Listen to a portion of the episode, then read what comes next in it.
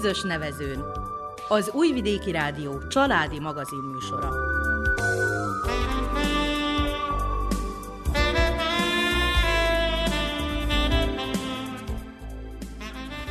Köszöntjük hallgatóinkat a mikrofonnál Nánási Anikó és Miklós Csongor. A zenét Verica Poljákovics válogatja, a műszaki munkatárs Mladen Brankovics. A Kishegyesi Tóth András zeneművészeti szakon szerzett egyetemi oklevelet. A lelki élet kérdései azonban mindig is érdekelték. Ezért egy képzésre iratkozott, amelynek elvégzése után mentálhigiénés segítő szakember lett. Miért tartja ilyen fontosnak a pszichológiát, és mi az a mentálhigiéné?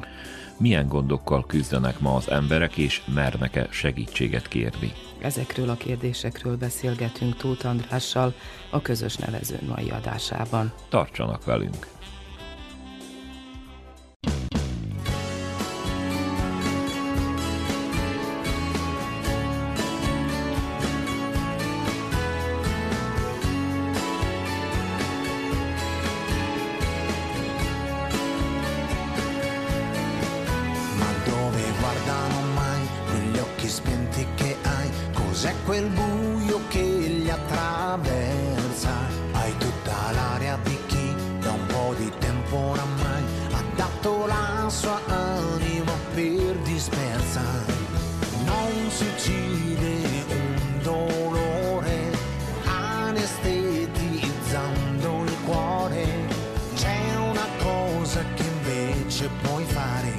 boys, the boys, the boys.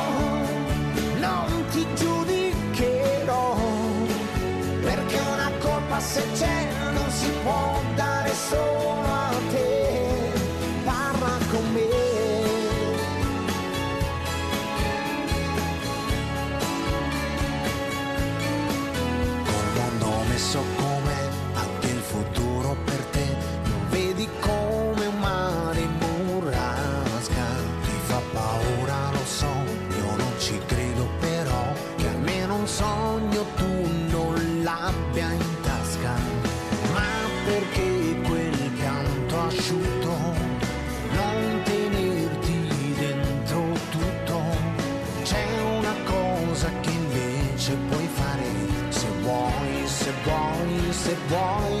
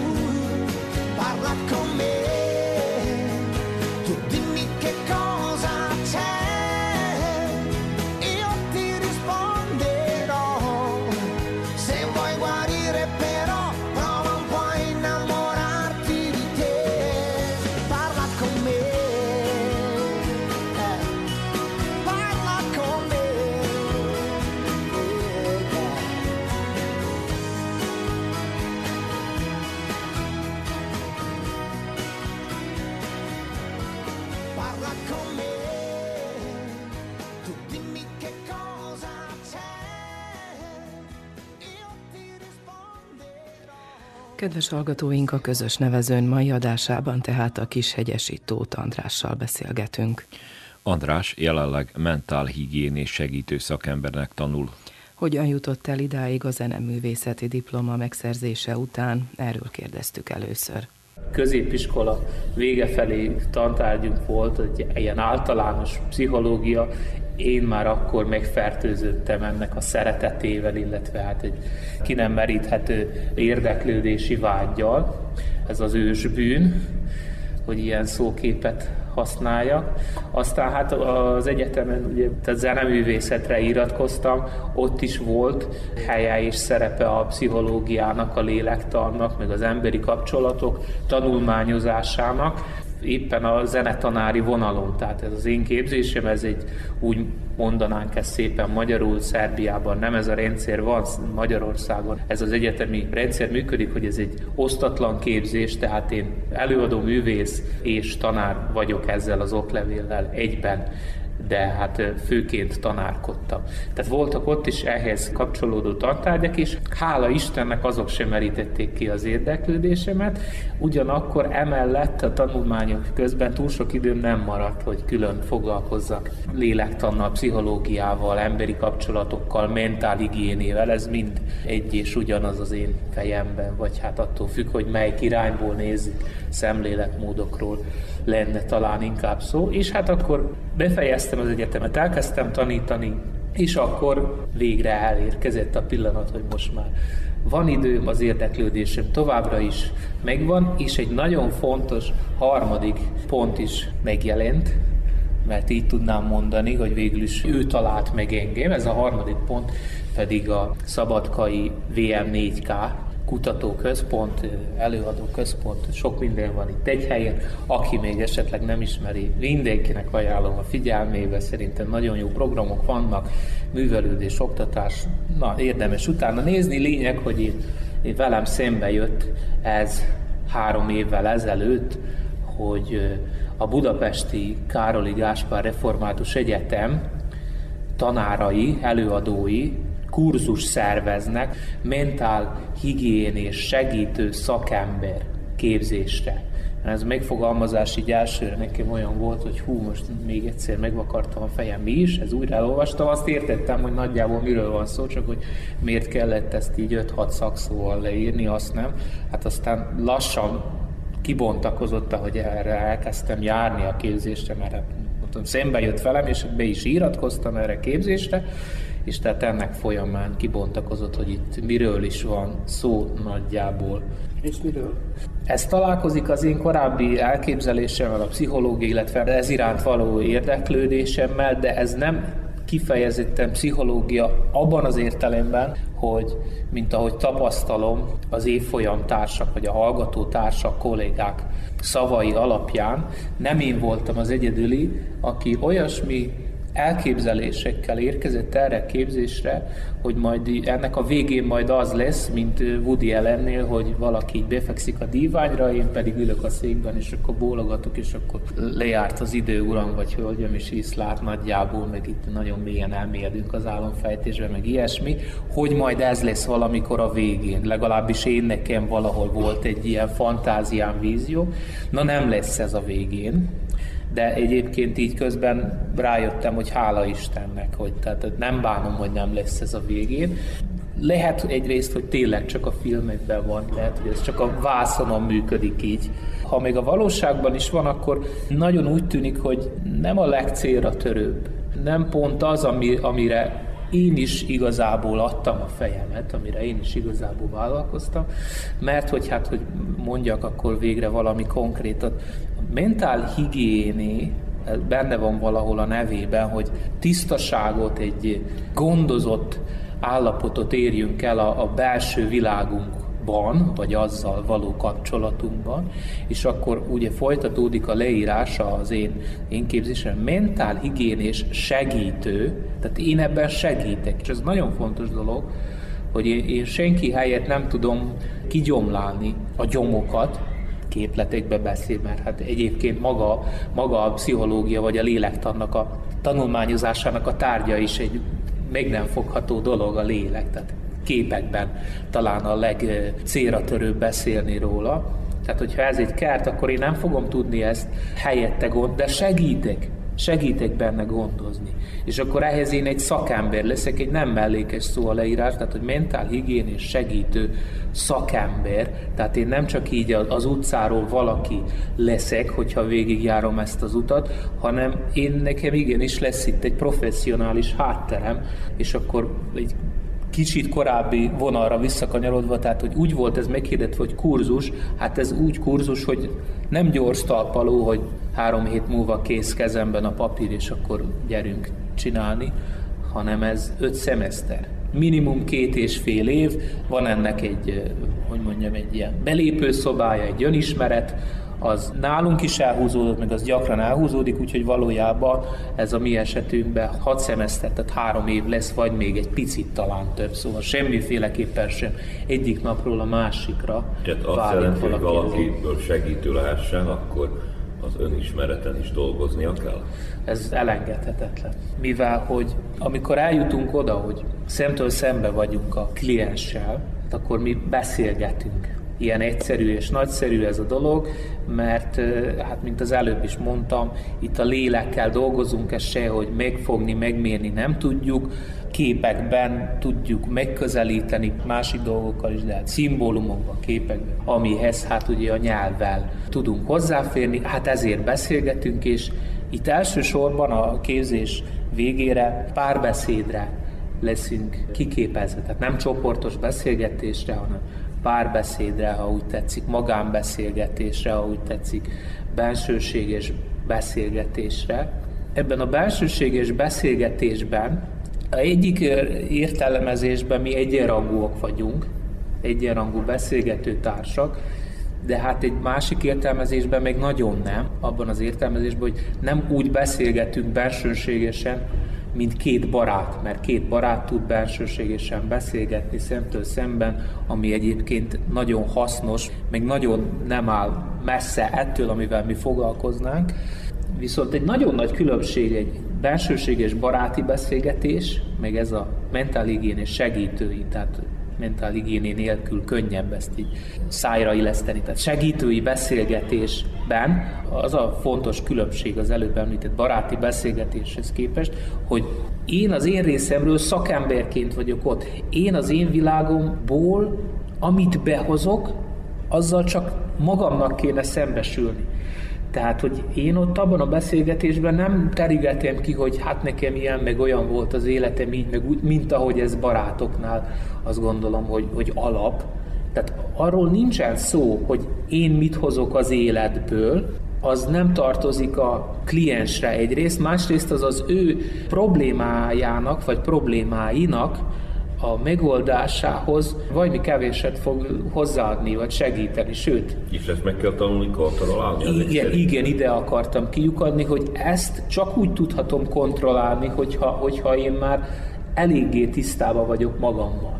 Tehát az az én világom továbbra is benne lesz, benne kell, hogy legyen, de azzal én fogok találkozni, tehát hogy bizonyos igen, hogy ezt én kontrollálni tudjam, hogy ez, ezt ne vetítsem rá, illetve hogyha felismerni vélem, hogy most a beszélgető társam úgy beszél, ami arra emlékeztet az én tapasztalataimból, mint amikor, akkor én ezt fel tudjam ismerni, hogy ja, most ez arra emlékeztet, hogy ez olyan, mint. Ez, ezekben a beszélgetésekben sokszor van ilyen, hogy ez olyan, mint. Ezt például, ezt még lehet osztani a beszélgető társal, tehát a klienssel, hogy most én úgy érzem, hogy úgy beszél, vagy beszélsz, velem, vagy hozzám, mint hogyha.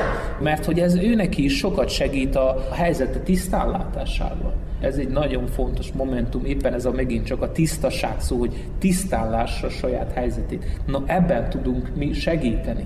Mi rávezetni nem tudjuk, mi aféle tükörként tudunk működni, van is ez a Bagdi emőkei kép, hogy olyan kell, hogy legyek, mint egy, mint egy sima víztükör, hogy visszatükrözzem azt, amit a másik fél közöl, vagy közölni szándékozik velem. Nem azért, hogy én megsértsem, hát sajnos ez nagyon gyakori a hétköznapi kommunikációban, hogy visszatükrözöm, hogy hát te most ilyen voltál.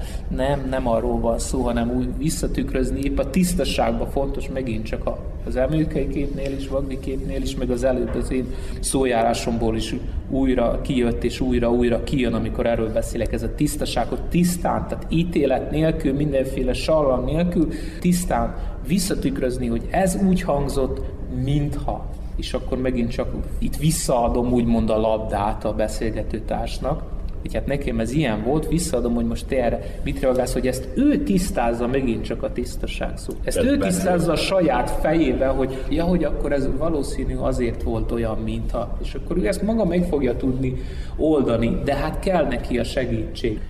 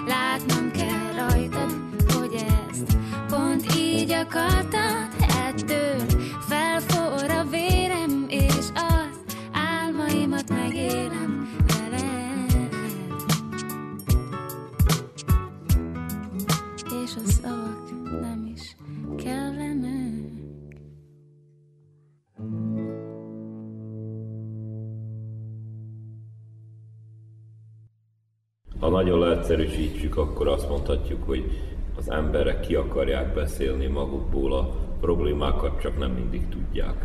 Hát azt mondom, hogy bárcsak így lenne, bárcsak így lenne, mert akkor már sokkal könnyebb dolgunk lenne nekünk is, szakembereknek is, meg sok mindenki másnak is, hozzánk nem feltétlenül kapcsolódó más szakembereknek is, hogyha ki akarnák, csak hát ezt, ezt tapasztalom én személy szerint, hogy leggyakrabban az emberek ezt nem akarják kibeszélni, hanem hát van itt sok minden, ami megakadályoz ebben, megakadályozhat, akár azért mondom, hogy megakadályoz, vagy megakadályozhat, mert hogy ez én rám is vonatkozik, ezt a saját életemben is rengetegszer tapasztaltam, tapasztalom a mai napig. Például van ez a hozzáállás, hogy majd én egyedül megoldom. Hát ebben a kérdéskörben ez egy kifejezetten rossz hozzáállás, hogyha ha mindent egyedül akarunk megoldani. És ez tipikus az emberekre?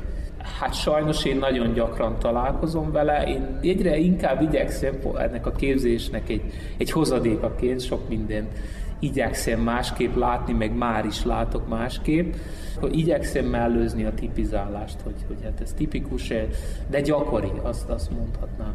Minden feltétel nélkül, hogy igen, igen gyakori ez, a, ez az egyedül megoldom, holott hát alap, hogy az ember az egy társas lény. És hát az minden értelemben társas lény, és akkor itt ez így kérdőre vonat, akkor most itt hogy is társas lény? Hát úgy, hogy itt elfelejtettük, hogy társas lény, aminek sok más vetülete mellett az is van, hogy a problémákat nem kell egyedül megoldani. Persze, van az most nagyon banális példa, annyira nem kell megint csak átesni a ló másik oldalára, illetve végletekbe menni, hogy egyedül nem tudok egy kenyeret leszelni, nyilván, az véglet. Tehát nem, nem kell mindenhez segítség. De a legtöbb dolog az tetszik vagy nem, az egy közösségben zajlik, akár két fős, akár három fős, akár kétezer, akár két millió fős közösségben, de a legtöbb cselekedetünk és az életünk leges legnagyobb része az bizony valamiféle közösségben zajlik, és azzal állandóan kapcsolatban áll. Ez, hogy az emberek nem akarják kibeszélni magukból, és egyedül akarják megoldani a problémáikat, ez erre a térségre jellemző? Most utalok vissza az amerikai filmekre, amiket említettél, ott szinte mindenkinek van pszichoterapeutája, és rendszeresen eljár hozzá, hogy a díványon feküdve elmondja a, a heti eseményeit és gondolatait. Hát igen, egyrészt az egy sznobizmus, másrészt az én gyanítom, hogy az egy fantázia, gyanítom, hogy a valóságban nincs, illetve ha így van, akkor megint csak azt mondom, hogy sznobizmus, ez tipikus New York, az a Woody Allen, meg ezek a típusú filmek, hogy mondjam, ez az öltözködésük része, mondanám így. Van, ahol úgy értelmezik a parfümöt, hogy az is része az öltözködésnek, ilyen értelemben, tehát megint képletesen. Ez az ő életstílusuknak, na ez a kézzelfogható megfogalmazás, ez az ő életstílusuknak a része, hogy megyek a pszichológusomhoz. Olyannyira, hogy általában nem is egy pszichológusuk van, hanem kettő vagy három, vagy terapeutájuk, ami pedig gyakorlatilag ellehetetleníti a minimális eredményelérést is, mert nincs olyan, hogy kétféle ember ugyanazt mondja, arról nem is beszélve, ami egyébként jó, hogy eszembe jutott, ezt mindenféleképpen ki szeretném emelni, hogy az a két különböző terapeuta biztos, hogy nincsen kapcsolatban, és azt szeretném kiemelni, hogy miért. Azért, mert ezekben a beszélgetésekben van egy, hát van, ahol írott, de leginkább íratlan, viszont ha úgy tetszik, kőbevésett szabály, tehát semmi körülmény között még nem szekhető szabály, ez az anonimitás. Tehát így esélytelen, esélytelen, hogy konzultáljanak a két szakember, mert semmiféleképpen nem is lenne célra vezető, meg emberi jogokról is, meg ha úgy tetszik, akkor isteni törvényekről van szó, megmásíthatatlan, és amíg emberek leszünk, a méltóság, ide akarok kiukadni, tehát a méltóságról van szó, a méltóságának ártana bármelyik kliensnek, hogyha nem tartanánk titokban végletekig, hogy kiről van szó, mit csinál, csinál. Tehát akkor elméletileg egy tanácsadót kell nekünk is választani, azt mondtad, hogy a kettő-három az már nem tett eredményre, de mi van, hogyha az, az egy téved, vagy nem tud segíteni? Párhuzamosan, párhuzamosan ne legyen több. Hogyha ez az egy nem tud segíteni, akkor mindenképpen érdemes tovább állni, és akkor itt behozok egy ítéletet, mert nem ildomos ítélkezni ebben a szakmában, de ezt azt gondolom nem lehet elkerülni. Azt mondanám, az már baj, hogyha ez a szakember nem veszi észre, hogy nem halad a kapcsolat. Tehát, hogy ugye ez az előbb említettem, hogy tükröződés, tehát ez muszáj, hogy oda-vissza menjen, vagy ha úgy tetszik, az se egy rossz kép, ez a labdajáték, csak hát itt nem feltétlenül játszunk, de ilyesmi, hogy nálam van a labda, nálad van a labda, ez valós és létező dolog.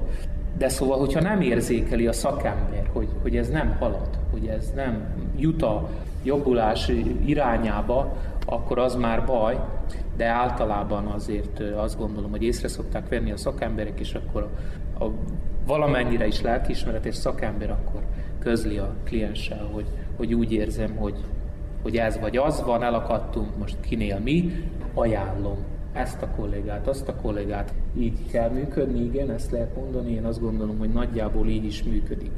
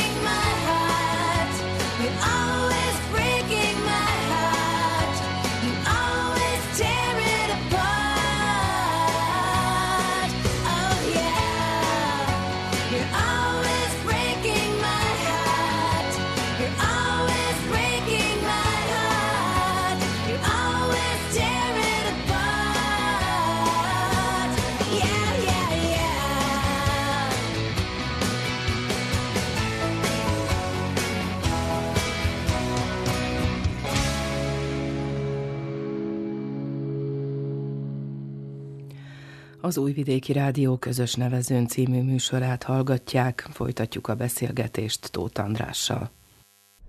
Említettük, hogy, és hogy ne legyen féltés, te most kezdesz majd el tanácsadásra foglalkozni, úgymond kezdő szakember vagy, de viszont gondolom, hogy hallod és esetleg tapasztaltad is, hogy milyen jellegű problémákkal fordulnak az emberek, ha fordulnak tanácsadóhoz, mert az eddigi beszélgetésünknek egy sarkalatos pontja volt, hogy nem mernek fordulni. Én azt gondolom, hogy fordulnak egyre inkább. Azt gondolom, hogy arról van szó, hogy ennek az egész idézőjelbe rakott lelkizésnek, ami egy ilyen magyarán mondva negatív konnotációt hordoz, tehát egy ilyen előítéletes szó, ez a lelkizés, tehát mit vagy depis már, meg ilyesféle romboló kommentárok egész hada sorakozhatna itt, hogy most ezután mit lehetne még mondani. Tehát úgy érzem, hogy van itt egy változás, lassan, de biztosan. Tehát úgy gondolom, hogy ennek nincsen túl nagy hagyománya. A világban sem sajnos, de erre mi felénk még inkább talán az jellemző, hogy nincsen ennek hagyománya, és az emberek óckodnak az ismeretlentől. Ismeretlen, hogy most akkor mi is ez a mentál higiénés szakember, mi is ez a mentál hiéna vagy mi az a pszichológus, vagy mi az a terapeuta, vagy behaviorista, vagy, vagy milyen irányzat, vagy pszichiáter, vagy és akkor, ha már ebbe az irányba elindultam, akkor fontos tisztázni, szerintem, bár a megoldás szempontjából talán nem fontos, de így fontos külön választani a pszichiátert és a pszichológust, vagy hát ilyen lelki vezetőt, így is lehetne mondani, ez megint talán kicsit sallangos, vagy fellengős megfogalmazás. A pszichiáter, ő orvos, ő gyógyszereket ír fel. Ő az orvosi, doktori és a páciensi és a biológiai szempontból közelíti meg a tünet együttest, vagy hát a problémát, illetve hát őnála ezen a vonalon probléma van.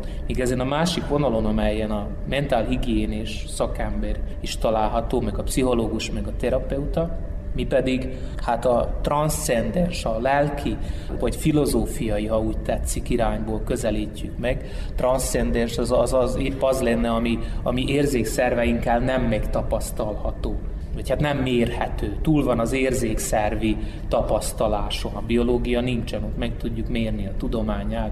Szóval mi lelki vezetők vagyunk, mi, mi az életvezetési gondokban tudunk segíteni. Hát konkrétan nem tudok, tehát ilyen konkrét esetet nem is tudok, de ha tudnék, sem mondhatnék, hogy, hogy milyen problémákkal keresnek meg kit meg, de hát így, így általános sításban el lehet mondani, hogy a mentálhigiénés szakembert, meg a, meg a terapeutákat, azokat akkor érdemes megkeresni, amikor úgy érezzük, hogy az életünkben valami elakadt, hogy így, így fogalmazzák ezt szépen, és elég célra terül ez a megfogalmazás, hogy életvezetési gondokkal küzdködünk.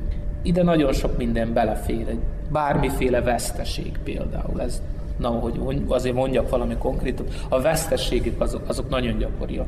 És akkor ide is sok minden belefér. konkrétan a halál, vagy egyáltalán lehet, vállás? Lehet vagy... halál is, vállás is, munka, viszony, pénzveszteség, anyagi veszteség, nagyon sokféle vetülete van ennek, és ez a gyász, aláhúznám ezt a szót, mert tetszik, nem tetszik, ezek a veszteségek járnak a féle gyászsal, tehát nem csak az a gyász, amikor valaki hozzátartozunk, vagy ismerősünk meghal, és akkor feketébe öltözünk, és a többi, hanem mindenféle veszteség, tehát lélektani szempontból jár egy gyászsal, egy aféle lefolyással. Eddig volt egy életünk, aminek része volt, ezután pedig pedig lesz egy, tetszik vagy nem, egy újabb életünk, aminek ez már nem része is. A kettő közötti folyamatot valójában ezt nevezném én gyásznak. És ezt mindenki másképp éli meg, mert... Abszolút, és természetesen joga van hozzá, sőt. Valakinek egy munkajelvesztése tragédia, valaki új lehetőséget lát benne. Igen, de a legfontosabb az az lenne, hogy semmiképp hétköznapi szójárással élve megint csak ne söpörjük a szőnyeg alá. Pont ezért vannak ezek a segítő szakemberek, vagy vagyunk, hogy én szembenézzünk vele. Én azt hiszem, hogy nem állt azért kicsit ezt letisztázni, mert nagyon különbözőek vagyunk, tehát ha a munkahelynél tartva azon valaki lehet átsiklik, akkor egy nagyon magányos idős embernek egy házi kedvenc elvesztése is hát depresszív tüneteket okozhat. Vagy van, akinek egy szerelmi csalódás az semmi, van, aki belebetegszik. Tehát honnan tudjuk, hogy szakemberhez kell fordulnunk. Említetted ezt az elakadás szót, de vajon tudom-e én azt, hogy elakadtam? Van-e valami jeltünet? Hát épp ez az, épp ez az, hogy itt gyakorlatilag semmi se fekete-fehér, hogy na most eddig volt fekete az életem, most fehér lett, vagy fordítva.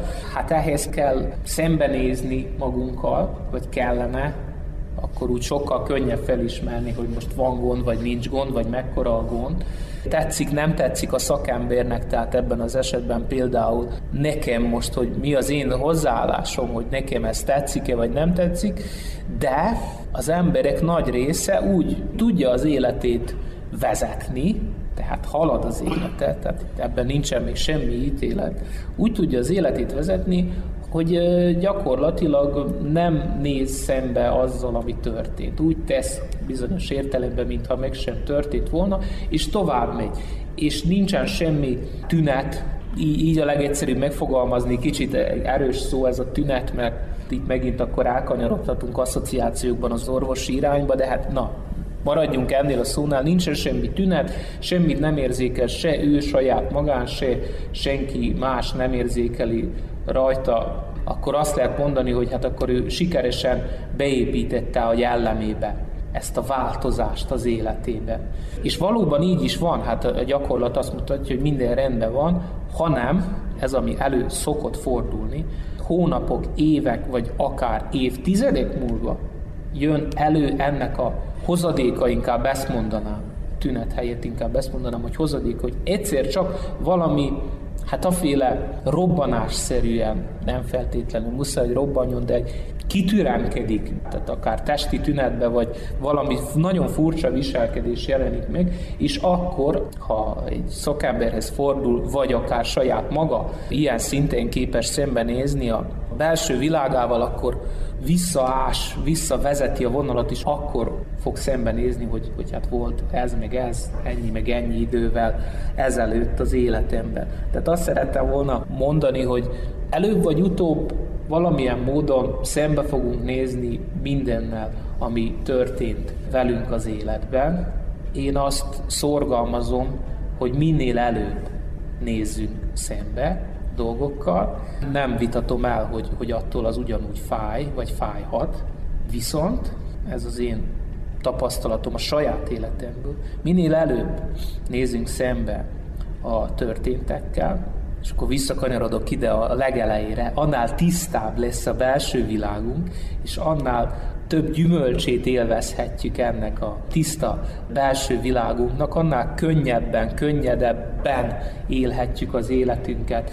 Hát ha úgy tetszi, boldogabban, mert végek végén általában, aki úgy rendben van saját magával, az úgy többnyire boldog is szokott lenni. Tehát egyre kisebb az esély arra, hogy valami fertőzés, megint egy ilyen erős szót bedobva, valami fertőzés lépjen ott fent. Szerintem minél előbb nézzünk szembe az biztos, hogy be fog épülni. Most az a kérdés, hogy van egy ilyen magyarázat, hogy, hogy szervesen épül ebbe, vagy nem épül be szervesen. Tehát amikor szervesen beépül, akkor jellemfejlődésről beszélünk, tehát ennek a XY-nak beépült a jellemébe az, hogy ő ezen túl teszem azt egy, egy anya nélküli fiatal, mert elveszítette az édesanyját a kokáin. Vagy ha nem nézett szembe vele, akkor viszont trauma lesz belőle. Legrövidebben így lehetne megfogalmazni. Tehát mindenféleképpen az ő neki része lesz, csak az a kérdés, hogy hogy épül be, és ezért ezt vallja ez a, ez a mentálhigiénés szemléletmód, hogy, hogyha szembenézünk vele, akkor, akkor szervesen be tud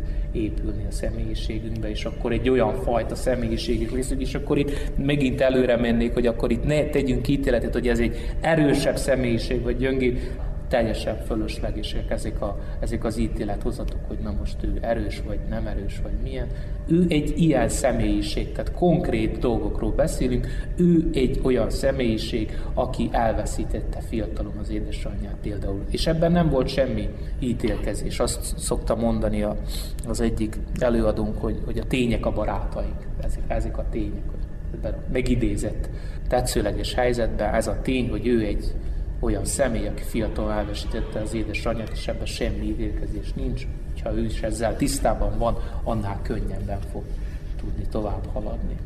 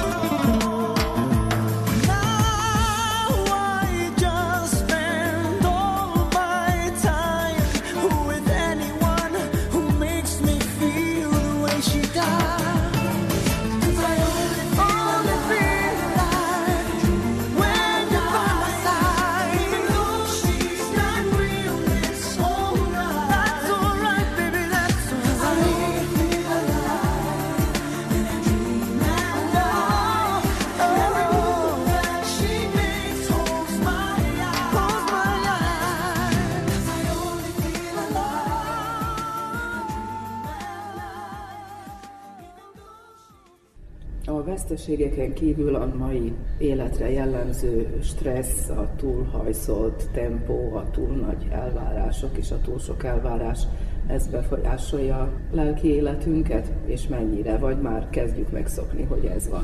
Beépül a jellemünkbe, ahogy mondtad az előbb. Mindenképpen befolyásol.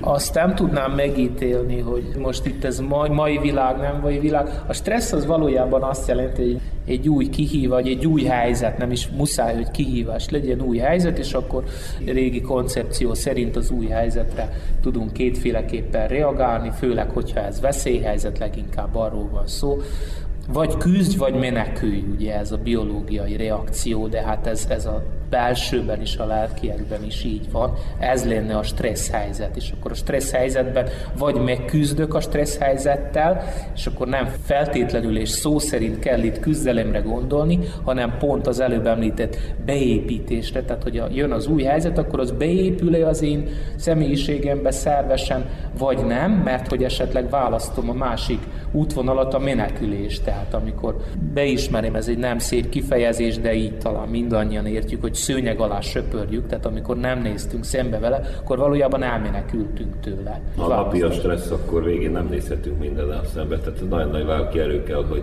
és nem is menekülhetünk éppen. Ahol sújtanak a problémák is nap mint nap, tehát ezt nem mondhatjuk, hogy kikerül bennünket a stressz. Abszolút, abszolút. Ez lenne a lényeg, és igazából, hogy ne a végletek, hanem a, a balanszírozás, az egyensúly érzék, hogy ilyet is, olyat is, ha így tetszik, így nagyon leegyszerűsítve, úgy mondják ezt, hogy a, a személyiség integritásának az egyensúlya felbomlik. Tehát amíg az a személy az rendben van, megint csak egyszerűen kifejezve, végzi a dolgát, jól érzi, relatív, ugye, jól érzi magát, addig azt jelenti, hogy, hogy jól sikerült lavíroznia, hogy jól mérte fel, hogy mi az, amivel neki személyre szabottan a saját igényeit ismerve és meghallgatva és a szerint cselekedve, mi az, amivel szembe érdemes néznie, vagy ha úgy tetszik megküzdeni, és mi az, amit érdemes kikerülni. Tehát ez teljesen normális dolog mind a kettő reakció, hanem pont ez a lényeg, hogyha valaki szélsőségesen neki megy az egyik iránynak, szélsőségesen is következetesen, vagy éppen következetlenül mindig ugyanazt a megoldást választja,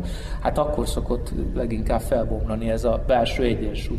Ugyanúgy, ahogy aki mindent a szőnyeg alá söpör, nem csak az jár pórú, hanem aki mindennek neki megy, az is pórú fog járni. Nem lehet minden stressz helyzetben csak a megküzdést választani. És akkor valószínű, hogy egyszer csak észre fogja venni ez az ember saját magán, hogy hát valami, valami nem stimmel, így szokott kezdődni. Ez egy állandó kérdés, hogy hát mikor keressünk fel szakembert. Hát amikor valami, pont a valamit érezzük, pont ez az, hogy nem tudjuk, hogy mi, csak ezt tudjuk, hogy valami, ennyit tudunk mondani, hogy a valami nem stimmel. Adott esetben lát, hogy egy családtag vagy egy barát szól, hogy te újabban mindig ideges vagy, vagy nem így szoktál reagálni. Így van, így van. Ez nagyon jó épp a megfogalmazás. Nagyon jó. Újabban ezt tapasztalom, mert ebben megint csak, megint csak a tényközlés van. Mert sajnos megint csak azt tapasztalom, hogy sajnos nem így fogalmazzák meg az ismerősök és rokonok, nem kellene talán példát mondani, mindannyian el tudjuk képzelni, de hát egyet azért, hogy, hogy erőttessek be, hogy tisztára meghűltél, ilyet mondanak valakinek, hát azok után, hogy valaki tisztára meghűlt, valószínű, hogy nem fog eszébe jutni, hogy elmenjen szakemberhez. Miért? Mert akkor éppen indirekte aláírja azt, a, azt az ítéletet, hogy ő hülye. Tehát problémáink vannak. Miért nem vállaljuk be ezeket, miért nem kérünk segítséget a megoldásokra? Én azt gondolom, hogy itt rendszer szintű változásról van szó, ami mondjuk rá az utóbbi 40-50 évben történt és történik még mindig, és lassan én úgy érzem, hogy ebből a változásból kifelé vagyunk, és nem akarok megint ítélkezni, hogy jóra változott vagy rosszra, hanem úgy érzem, hogy lassan átfordult a dolog egyikből a másikba, lassan megtörtént a változás.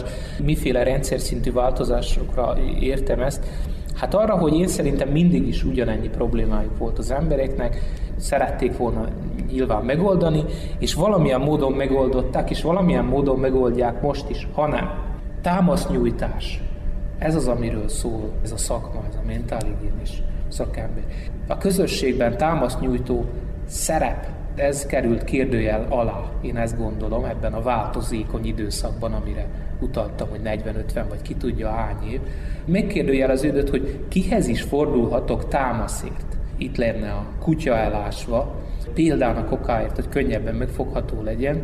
50 évvel ezelőtt talán nem volt annyira ritka, hát nem éltem akkor még, nem tudom, így mesélik, hogy több generáció élt együtt a házban, és ez most miért fontos? Hát, hogyha nem tudtam a problémámat éppen akkor, vagy másnap, mert leginkább az a jobb, ha minél előbb, mint említettem, szembenézünk, aznap vagy másnap megbeszélni a nagy testvéremmel, akkor megtudtam a még nagyobbal, vagy ha nem azzal, akkor kisebbel, vagy az egyel kisebbel, vagy anyukámmal, apukámmal, vagy ha ő se nem, akkor tatával, mamá, vagy az unokatestvéremmel már csak a házban, vagy a ház környékén annyi volt, de ha éppen úgy jött ki a lépés, hogy nem, akkor ott voltak a szomszédok. Tehát más volt a társadalmi kapcsolatoknak, más volt a rendszer. De hogyha még ez sem működött, vagy olyan mondjuk így súlyos probléma volt, akkor ott volt a lelki pásztor, pap akárki, akivel ugyanígy meg lehetett beszélni. Vagy ott voltak az orvosok is például, köztudott, vagy mondjam egy nyílt titok, hogy sokan azért mentek, még szerintem ez nem rossz, hogy a mai napig azért mennek el az orvoshoz, meghallgatja őket, elmondják ezt a problémát, és már sokat segített ezzel, hogy meghallgatta őket, meg még hogyha mond jó dolgokat, akkor azzal még többet.